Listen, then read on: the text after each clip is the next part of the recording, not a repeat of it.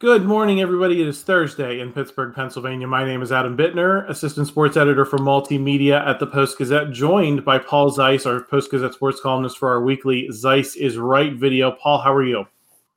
I'm doing well. How are you doing today, Adam? I'm doing well. The big news that we need to touch on before we go anywhere is Alex Highsmith's extension um, signed on Wednesday. So this is our first chance to kind of react to the deal. I believe it was five years uh, 70 million officially. The the numbers can get jostled around a little bit, but that is the headline number being reported by our Gerry Dulac at the Post Gazette. Um, before I get Paul's opinion on that, just want to remind you all of our Steelers coverage here on the Post Gazette Sports Now YouTube channel and our podcast network is brought to you by Pella Windows and Doors of Pittsburgh. Uh, we'll talk about them a little bit more in a little bit, but just give a shout out to them at the top of the show. Thank you for supporting our show. Paul, what is your reaction to the extension? It's it's a lot of money. Um, it's it's more I think it's a little bit more than I was expecting him to sign for. But what what, what do you, what's your takeaway from the deal to lock this guy down for for the long term here across from T.J. Watt?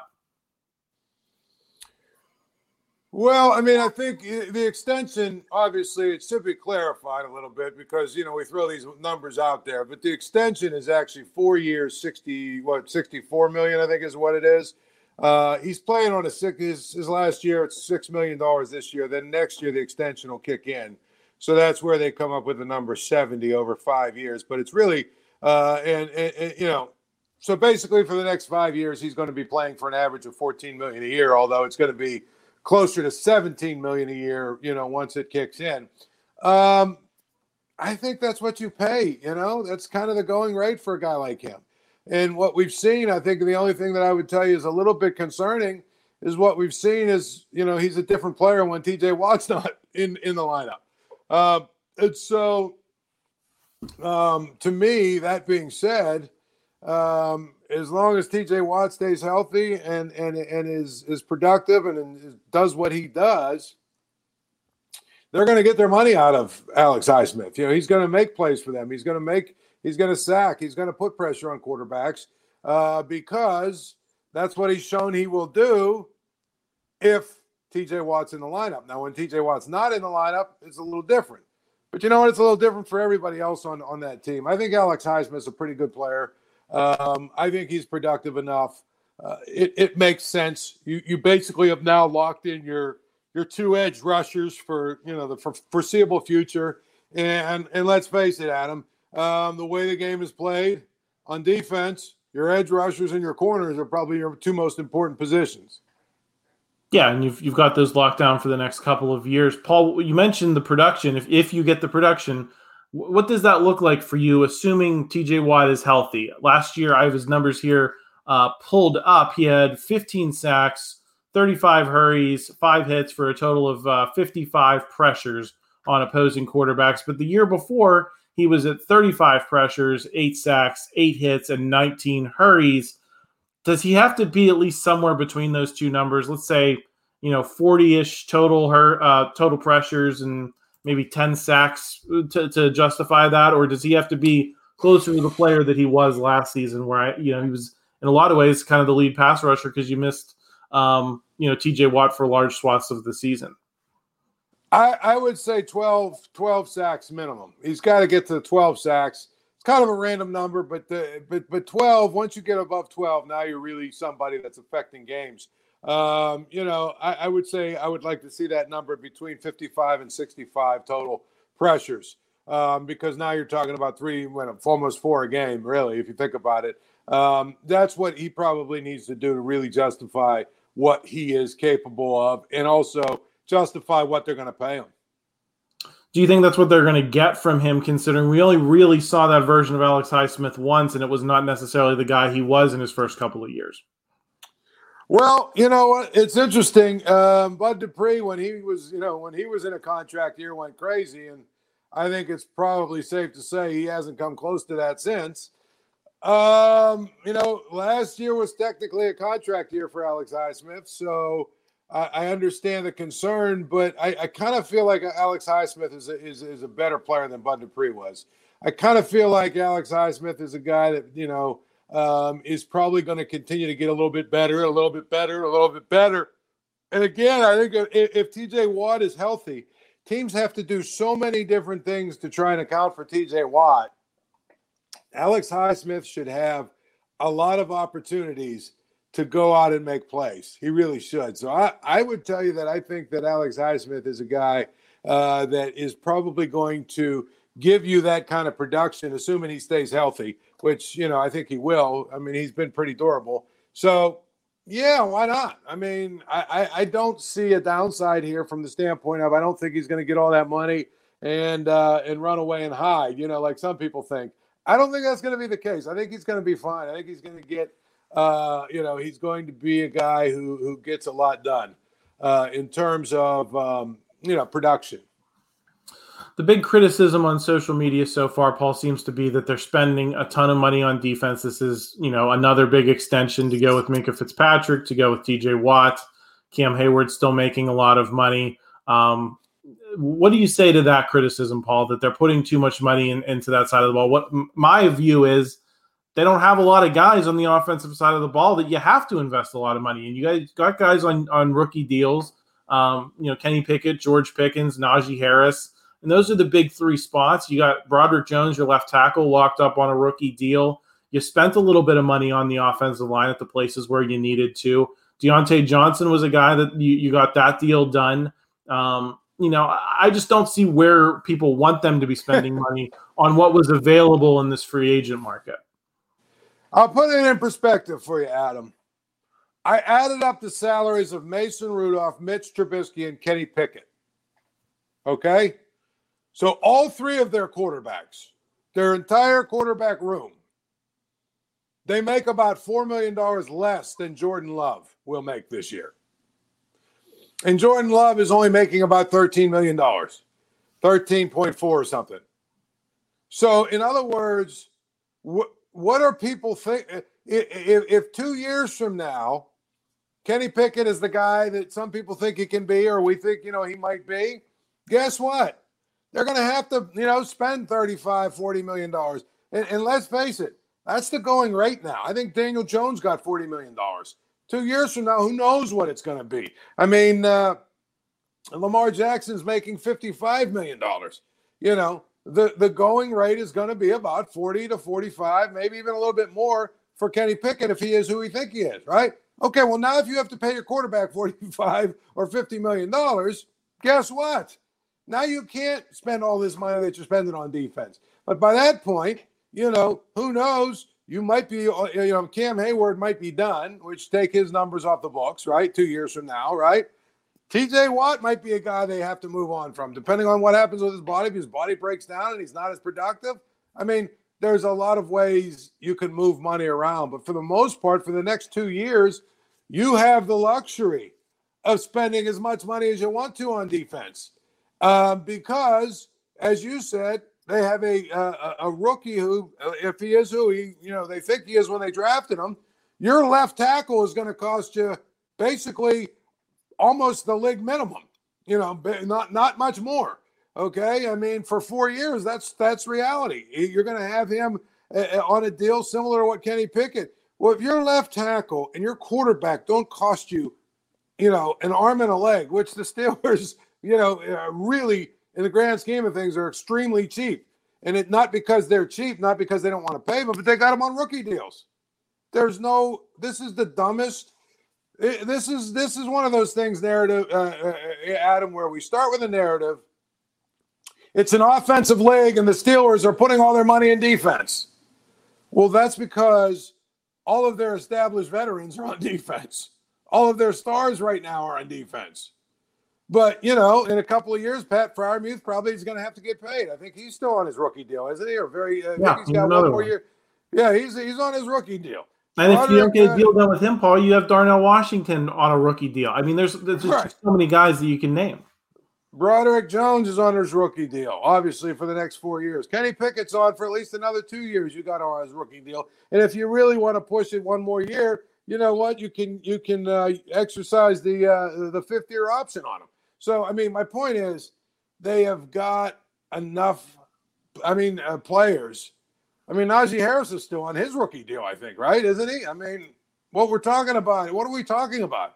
They, it's not like it's not like they don't have good players on offense. It just so happens that all of them are on, you know, their rookie deals and aren't making a lot of money. So you can afford. Now, if you're the Chiefs and you're paying Patrick Mahomes 45 million and Kelce, I think, is making what 18 million or whatever he's making, and you know that's different. It's a completely different animal. Um, you know, if you're the if you're the Ravens now, and you're paying your quarterback 55 million, and you paying, I think they're paying one of their tackles is making, you know, uh, uh, near the top uh, dollar there. I mean, it's a different animal when you've got 60 million dollars or 75, you know, 70 million dollars invested in two players on one side of the ball. Yeah, but that's not the case with the Steelers. So to me, every time I read it, I want to take my I, I want to take my forehead right here and this wooden desk I'm sitting at, right? I want to smash it into this desk because it's like you're not paying attention. You're you're you're you're you're you're, you're basically uh, you're basically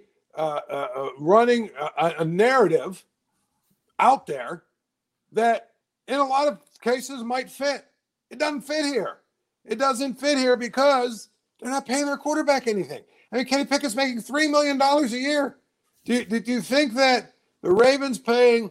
I think it's fifty-five million. I think, or is or maybe it's fifty-one million or whatever it is. The Ravens paying fifty-one million to Lamar Jackson. The Steelers paying three million to Kenny Pickett.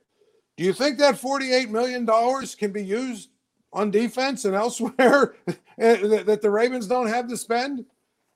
Yeah, I, will throw out one devil's advocate here, Paul, and I'm not saying this is necessarily something I'm arguing, but DeAndre Hopkins just signed a deal this week. I thought it was a pretty reasonable deal. He's a guy that could have helped the Steelers receiving corps. Definitely, even in his later years, I think is more proven than anything that they have. Um, I think that is where people would say you could have spent money on that. I don't. I don't necessarily agree with that. I think you need Alex Highsmith, and this is partly going to be about what we get into here about what did the Steelers have behind Alex Highsmith? And if you didn't make that deal, what were your options on the other side of TJ Watt? That that's my big concern. But some people might say, hey, wouldn't this offense look a lot better with a guy like DeAndre Hopkins leading that receiving corps? Of course. But here's the thing there was nothing about this deal that just took place that would prohibit the Steelers from signing DeAndre Hopkins. I mean, there's probably a, a, lot of other factors as to why Hopkins is not here. Um, this deal has nothing to do with why he's not here. So, I mean, yes, could they use another playmaker or somebody like that? Absolutely. But I don't know that this deal prohibits them from doing that because, again, they've got so much flexibility with their rookies and their young guys on offense. They just, none of them are making any money. Even Diontae Johnson, really, in the grand scheme of things, isn't making that much money. Um, you know, that's just how it is. Two years from now, Adam, we'll be sitting here, you know, Lord willing, and the creek don't rise. We'll be still sitting here doing one of these things, right? And uh, and we we're going to be talking about okay, what kind of moves you're going to have to make to accommodate Kenny Pickett. You know, uh, going from four million or five million or whatever he's going to make next, you know, in the next couple of years. I don't know what the escalation is, but let's say six million, right, or whatever. We're going to have to talk about him going from 6 million to say 46 million. Okay, now we're going to have an interesting conversation about, you know, how you're going to, you know, make that kind of money available, especially since by then you probably will have signed or locked up Pat Freiermuth. I don't know that you have locked up Najee Harris, but, you know, uh, who knows? The, you know, at the end of the day, you look at what you are spending on offense it's because you've got so many guys on their first contract. Yeah, I agree. And here's the thing, too, Paul. Uh, I want to get into this a little bit. There's no one else here that's really proven that they can come anywhere close to being what Alex Highsmith is. DeMarvin Leal, Isaiah Loudermilk. I mean, these guys have not in any way proven that they could be the next guy in that spot. And and I think right. that is that is part of why this deal is necessary, Paul, is that these these pass rushers are not like dime a dozen anymore. Like it's it's hard to get them. It's hard to get, get guys who are as effective as you need them to be in today's NFL. The most important position on defense at, at this point in time. So I, I guess my a twofold question for you here, Paul. How much pressure should be on guys like DeMarvin Leal, who they spent a third round pick on, Isaiah Loudermilk, who a lot of people thought could have been a fourth round pick that they snagged in the in the fifth, to step up, A, and B, how does this affect the draft calculus? Is next year? Do we look go go into next year looking at you know pass rusher as as a big need to kind of have that next wave of guys starting to get going. So maybe you don't need to sign a deal like this um, again. Well, I would say one a couple things. First of all, Adam, as you know, the Steelers for their offense to or their defense for their defense to work, they've always needed to have two high level pass rushers. That's one thing they've always had on the outside, two guys that can put a lot of pressure on quarterbacks from either side of the ball, from either either side. So you you had to sign him because you needed him um, to make your defense complete. The second thing is, and this is the most important thing to me, right? Those guys you're talking about, one of them has to emerge. Because again, you can't realistically think Highsmith and, and Watt are going to stay healthy for you know 17 games each there's going to be some games where you're going to have to play with some of those guys on, you know, starting and playing a lot of the snaps because the other guys are hurt.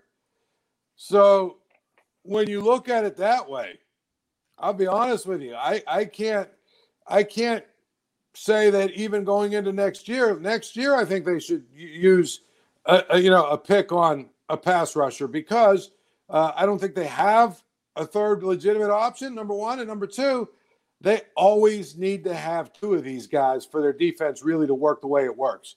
So that's where I would look at it from that standpoint. It feels to me like one of these guys that they've drafted, one of these young guys, this has to be the year they really step up and show, hey, I can be that next sort of guy. Maybe I'll maybe I'll never be that next 1A, but I can be that next, you know, uh, 3 which you know if if either of our 1A guy or 1A or 1B if either of those guys are out and you put me in there for four or five games or eight games or whatever I can be productive. They need to show that.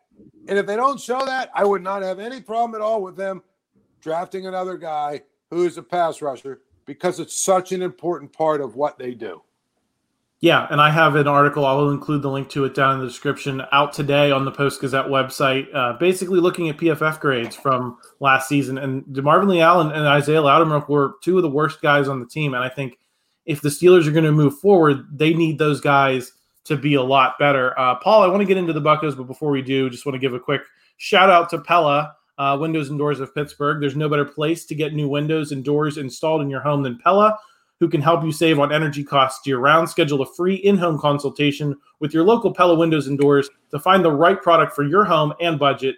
Give us a call at 866 593 1560 to discuss your project further. That's 866 593 1560 to get started planning on your new windows and doors installation with Pella Windows and Doors of Pittsburgh.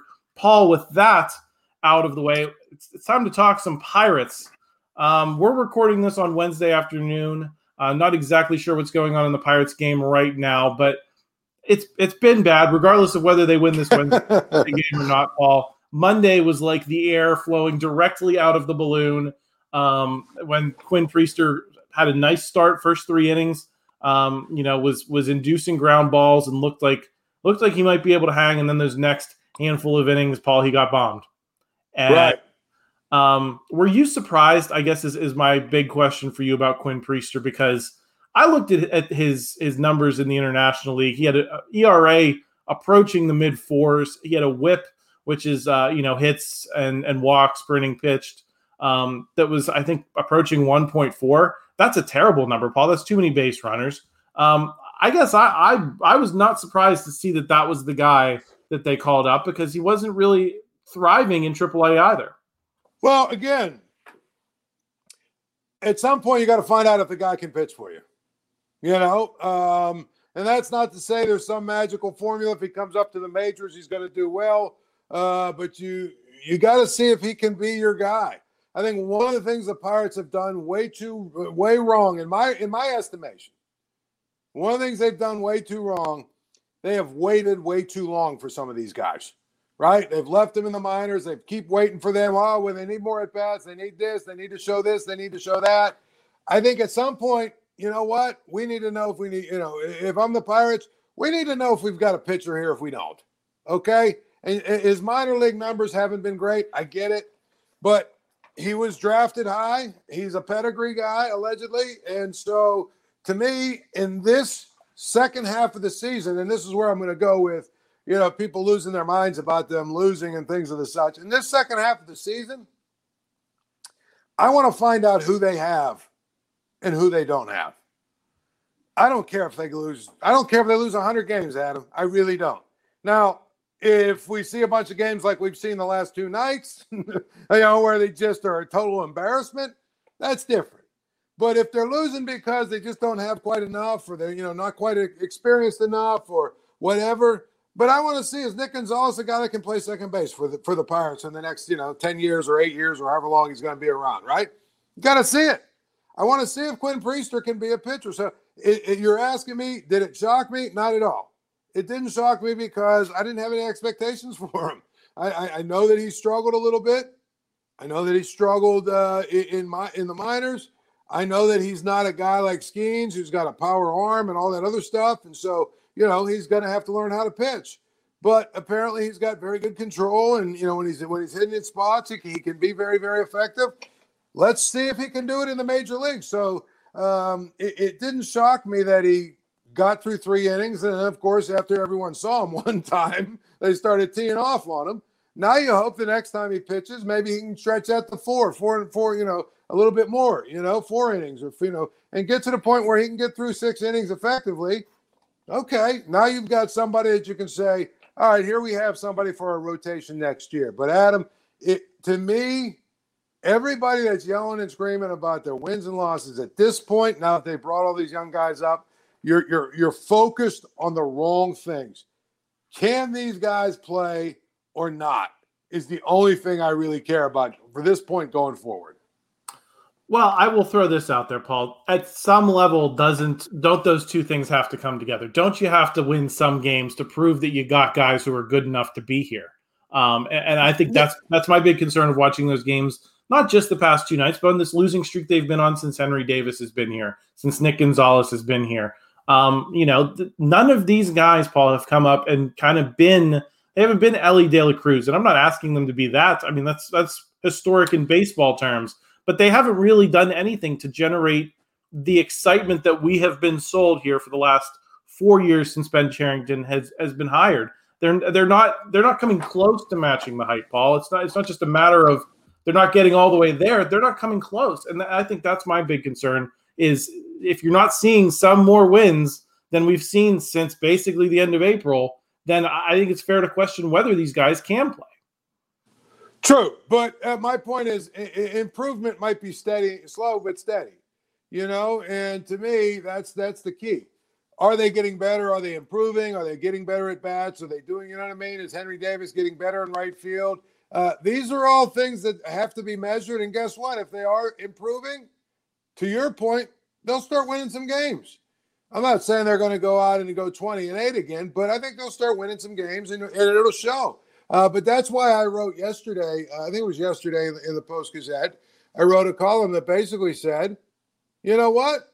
Monday night in Cleveland against Cleveland, the clock has officially started on Ben Cherington because now it's all his guys for the most part, right? I mean, there, there's a few, and you can say, well, Bryan Reynolds was here. Yeah, but you know what? He just extended Bryan Reynolds. So he's his guy. Uh, you know, Quinn Priester, yeah, he was drafted by Huntington, but guess who? Guess what? For the last four years, he's been developing under uh, uh, uh, Cherington's watch. So he's his guy too, in, in, in my book. Uh, all of these guys now are Ben Cherington's guys for the most part. Okay, you got me. Uh, McCutchen isn't, but guess what? He signed McCutchen, so I'm going to throw him in there too because he made the decision to sign McCutchen. The same thing with the manager. He made the decision to uh, uh, uh extend the manager. So now you've got about 80 games or whatever it is left this year. And I would say, you know, a lot of next year. And if it's not working by this time next year, you got to move on. You got to clean house at your front office because guess what? They've either drafted a whole bunch of bad players, they've signed, you know, they've traded for a whole bunch of bad players like Contreras, or whatever they're doing to develop players isn't, isn't working. It's terrible, you know. And so, you know, it, it, it's got to start in my mind. it's a symbolic move in some ways, but at some point, Derek Shelton has to be fired. I, I especially if this continues. You cannot go four years in a row essentially with 100 lost teams. I don't care what hand you're dealt, okay? But it's got to go much deeper than that. It, you know, at the end of this year, if we don't see improvement from these guys, Adam, if we see this circus continuing like we've seen the last two nights, I got to be honest with you. I clean house scouting department. I clean house on all of my minor league instructors on all of my, you know, uh, minor league directors, my who guys who run the draft, eh, you know, Oscar Marin, you know, uh, Andy Haines, all of them got to go. Clean house, and let's see if you can find a, a better formula. Uh, and that's not to say all these guys are responsible or all these guys are bad baseball people, but at the end of the day, it, it, and it all comes back to what you said at the end of the day, if it's not translating into wins, what are we doing? Yeah. Yeah, and, and I think I, I almost feel like we're like memory holing here, Paul. That we were talking about this team winning 75 games this year. And now I believe they're on a 69 win pace as of today. That would be a seven game improvement, which I guess is something. But when you're 20 and 8 in April and you have these veteran guys who are kind of leading the charge and I think are still leading the charge in a lot of ways, Connor Joe on Tuesday night was the only guy who scratched across a run because he hit a home run. Carlos Santana hit that walk-off home run against Milwaukee, which was one of the few good things that's happened to you, you know, since April. Um, Andrew McCutchen's like the only truly professional hitter. You, those guys are all going to be gone, Paul, except maybe McCutchen, who they might want to bring back. Um, and then all you're going to be left with is these guys who are just not getting the job done. And so if if you're looking at 69 wins at the end of the year and you're looking at similar trajectories – with these with these young players. I almost wonder if, if you give Cherington another year or if you clean house this year, um, even if, if you keep the general manager, there's got to be, I think, a lot of change because we were talking about much more substantial improvement than what it looks like they're heading toward, Paul. And and I think 69 wins at this point, that's factoring in in April that I think was aberrational. I mean, they were stealing what 20 bases against the Dodgers because of the rule changes. You know, everyone was still adapting, and the Pirates, I think, were well positioned to take advantage of that. But then once everyone adjusted, they've pretty much been the same team they were last season when you can't take that kind of aberrational stuff out of it. I, I would tell you this, Adam, if they don't get the 70 wins, it's a disaster. I don't care if they go from 61 to 69 or 61 to, you know, it, that to me is, and not that 70 is some benchmark, but uh, when you start out with 20 wins in your first 28 games, if you can't get to 70 wins, uh, uh, uh, you've been so bad down the stretch. Um, and here's the thing it's not out of it's not out of the uh, possibility and frankly at this point if you look at the math it wouldn't even take really that much more of a downturn to get to 100 losses if you get to 100 losses adam i would tell you this everybody should be gone everybody they should all be gone, including Cherington, because okay, you got to 100 losses, which means you were abysmal for your last 80 or 90 or 100 games. Well, what's going to change that next year? So basically, we'll go into next year and you'll say, well, now this is the year we're going to get to 74 or 75 wins. So now you're another year away from, you know, and, and, and so my point is, I, I look at what's going on with this team when you look at the players that have been uh, the the guys that have been brought up that were supposed to sort of be the cavalry, right? If they don't show improvement this year, I'm with you. I don't even know if you bring Shelton uh, Cherington back. You know they will, but you can't bring Shelton back. But 69 wins, 68 wins, that's a disaster at this point. And there are people who say, well, you know, 20 and 8 like you, uh, 20 and 8 was a fluke. Yeah, but you get you got those 20 20 wins in the in the bank. They were already in the bank. So, I mean, even if you just played 5 or 6 games under 500 the rest of the way, right? You, you're getting closer to 80 wins. So, uh, I just think that um, that this what what is going on here has been such an abject failure um, that that if it doesn't turn around and at least they become functional, and you can start to say, "Oh, well, Nick, Nick Gonzalez legitimately legitimately looks like he can be a second baseman." Henry Davis has gotten better every week as a fielder in right field. Endy Rodriguez is improving as a catcher. Now his bat's starting to come around like what we saw in the minors, right? If you don't start to see those things, boy, I'm not sure how anyone could be optimistic about next year. And if we're not going to be optimistic about next year, right, you might as well pull the band-aid off. And and and I'm not saying start all over because you've built, you know, a lot of young prospects and you got a, a minor league system that apparently has a number of players in it. But to me, it's clear the philosophies of this general manager are not working.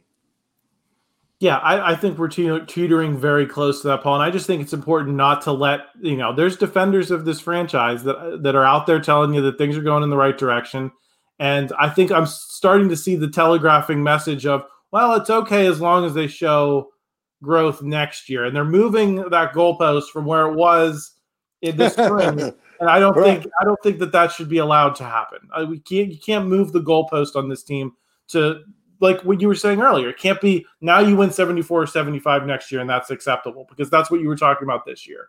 Um, to be transparent, I said they were going to win 70 because I am skeptical and have been skeptical this whole time. And maybe I'm a little too skeptical at times, but that's, you know, this has been more or less what, what I kind of thought we would see, which is they're they're not getting the production from these guys from the minors. They're not developing them, and we haven't seen it. You want to talk about guys who were like Huntington guys? Well, they had Cole Tucker in the system for how long, Paul? He's a former first round pick that, that is is gone. Um, they had Travis Swaggerty, who was another guy that they had years and years and years of control of his development. And maybe they didn't want to pick him. Maybe maybe there were issues, but he was a former first round pick, and now he's on the DFA list. We don't know as of when we're recording this what might happen with him if he ends up, um, you know, staying outright into Indy or what. But those are two former first round picks that you got nothing out of, um, regardless of whether they should have been good, good or bad picks. So that's that's my concern, Paul. Is is that you know that it's not just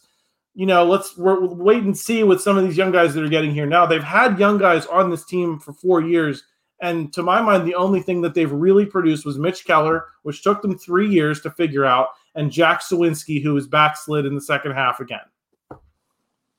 Exactly. I mean, that's the point. And and you you know, uh, uh, uh, Bob Smizik had a really good tweet yesterday about all the first round picks that have been wasted that were wasted under Huntington, but a number of them were in the system under Cherington for a number of years and just never got better.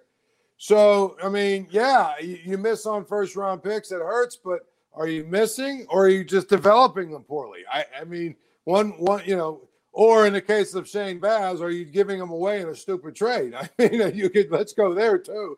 Uh, but but but but really, you know, if you look at if you look at the last seven first round picks of Neil Huntington, I mean, Ke'Bryan Hayes is the best one you got, and I don't know that. I don't know that really he's the guy they thought he was, or they thought gave, they were getting. You gave him seventy million dollars, Paul, and you still haven't figured out how to get him to hit. And and right. and I think he's still a useful player. I still like that extension because I think his defense is so good that it will pay off that deal if he's even you know just a, a like average hitter. Um, so I still like that deal. I still like its potential, and, and I don't necessarily have a problem with it. But to your point, he signed that extension. Cherington signed that extension, so he owns what happens to Ke'Bryan Hayes, and I think he owns some of these guys he traded for. I've heard some talk on on social media that oh, Tucupita Marcano uh, Rodolfo Castro, Ji-hwan Bae, these guys weren't really part of the plan. They weren't really supposed to be good. They were, you know, they were just, it would just been a bonus if they were good. Even though, you know, six months ago we were being told, oh, these guys are the second middle infielders of the future. It's, it's, right. It's right. just so much goalpost moving going on to defend Ben Cherington. And, and here's the thing, Paul, I don't, I don't know where the results are that justify that. No, him no. in his career. And and speaking of middle infielders, now you've got Peguero up, you got Oneil Cruz coming back, you got Nick Gonzales, you got and, and so it, it's good that you got a bunch of them, but you got to solve it and figure it out at some point. And the other part of it is, who is your first baseman of the future?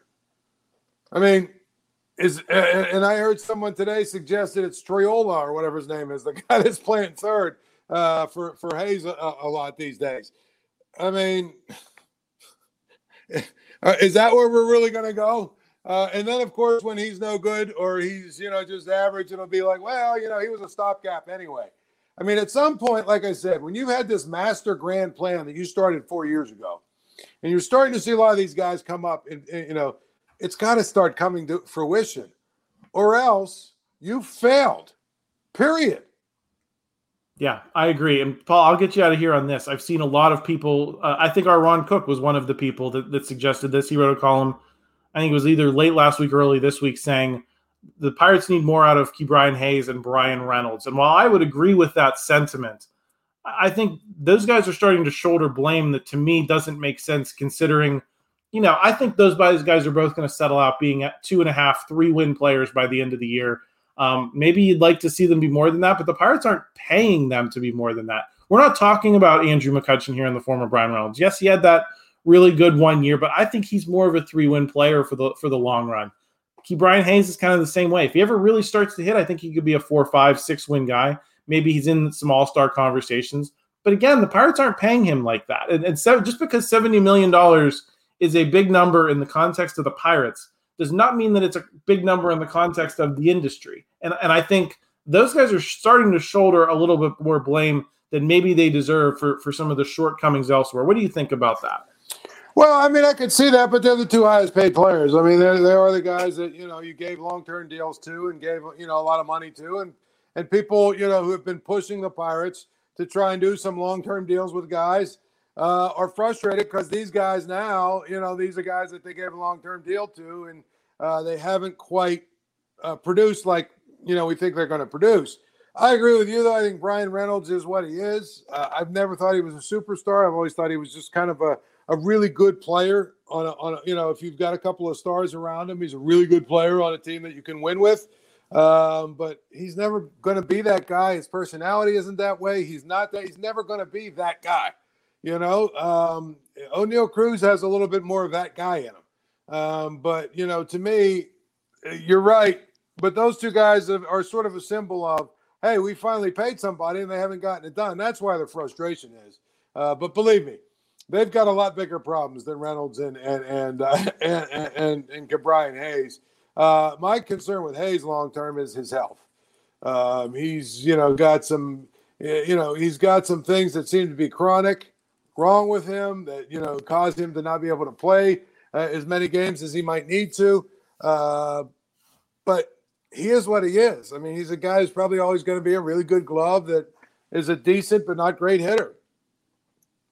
Yeah, yeah, I agree. Paul, any final thoughts before I let you go here?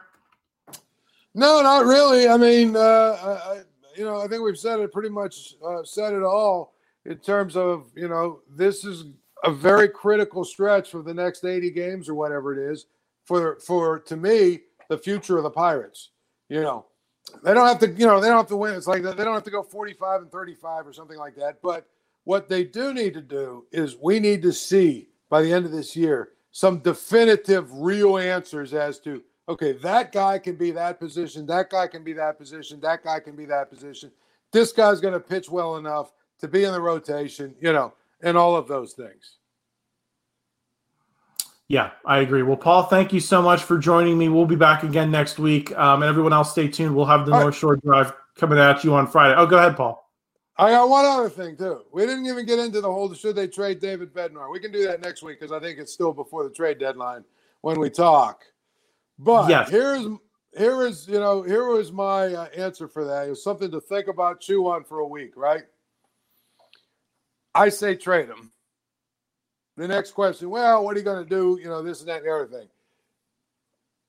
Paul Skenes for the next year and a half. Let him learn how to be a let him learn how to be a major leaguer while being a closer for a bad team. So, which means he comes out, he throws at 103 miles an hour. People say, well, he's a starter. He's a starter. Yeah, you can stretch him out, you know, but in year two or three, instead of having languish in the minor leagues against guys that he can overpower and overwhelm with his stuff because he's, you know, because of what he has, how about let him learn how to get major leaguers out for a year and a half, like they did with, you know, they did it with David Price. I mean, there's been a number of starters who started, you know, they're, they're big time starters that started their career in the bullpen. To me, when you got a guy that throws 103 and can overwhelm people, if you put him in double A or where is he starting? Single A, high A, or whatever, it's silly. All right. Yeah. To me, let him learn how to pitch to major league pit, major league hitters by being, you know, in the majors and do so in a role that, yeah, eventually it's going to be important. But for the next year and a half, it probably isn't going to be that all that important. So if he blows a few saves, who cares? Well, I'll, this is what I'd say to that, Paul. Is I'd have concern that that what's going to happen with what's happened with David Bednar this season is going to happen with him, where he might not pitch for a week. And is that good for a guy's development? You know, especially if you're going to ramp but, him back up and having but, thrown a bunch of innings. But like I said, Adam, like I would tell you, Adam, the difference between him and Bednar is Bednar is a closer. He's a guy. okay, so you go two or three days and it looks like okay, you know, we haven't won a game or whatever you could put him in as a middle reliever. You know, let him pitch two or three innings in a bat, you know in a low leverage situation. You could get him work, is what I'm saying, because you know you're not holding him as he's got to be our closer. Yeah, I think that's fair. And I just wonder if I wonder if that's how they're. I think they're going to end up handling with gloves at least for this season. I think if we're It'll going never happen. Yeah, I think if we're going into opening day next year, though, Paul, and we're still talking about you, you using kid gloves, I think that's a conversation that has to be had. But I just he's thrown so many innings this year, and you got to get him ramped back up. I question if that's going to happen in enough time. Okay, I can live with that. But my point is this idea that somehow with Bednar, first of all, if you trade him, and, okay, so you lose your closer off this team, who cares? I mean, really at the end of the day, you've got enough arms. Somebody can do the last three, you know, last three outs if you need to. But for me, I mean, I would say if you're looking for somebody to throw out there, at least for a year, well, you got one. He happens to throw at 103. I mean, it, it certainly is, is an idea worth considering. Paul, we are going to have a trade deadline extravaganza next week. I look forward to talking to you about all these guys and, and the potential deals that they'll make. But in the meantime, I'm going to sign off and just uh, that was a good tease, Paul. I appreciate it. all right, we'll see you. We'll see you soon. Talk to you all again next week. Thank you for checking out this content from Post Gazette Sports. If you liked the video, please like it and subscribe to our YouTube channel. If you enjoyed it on Apple Podcasts, please rate us five stars on Apple Podcasts. For six months of digital access to post-gazette.com for just $6, click the link down in the description.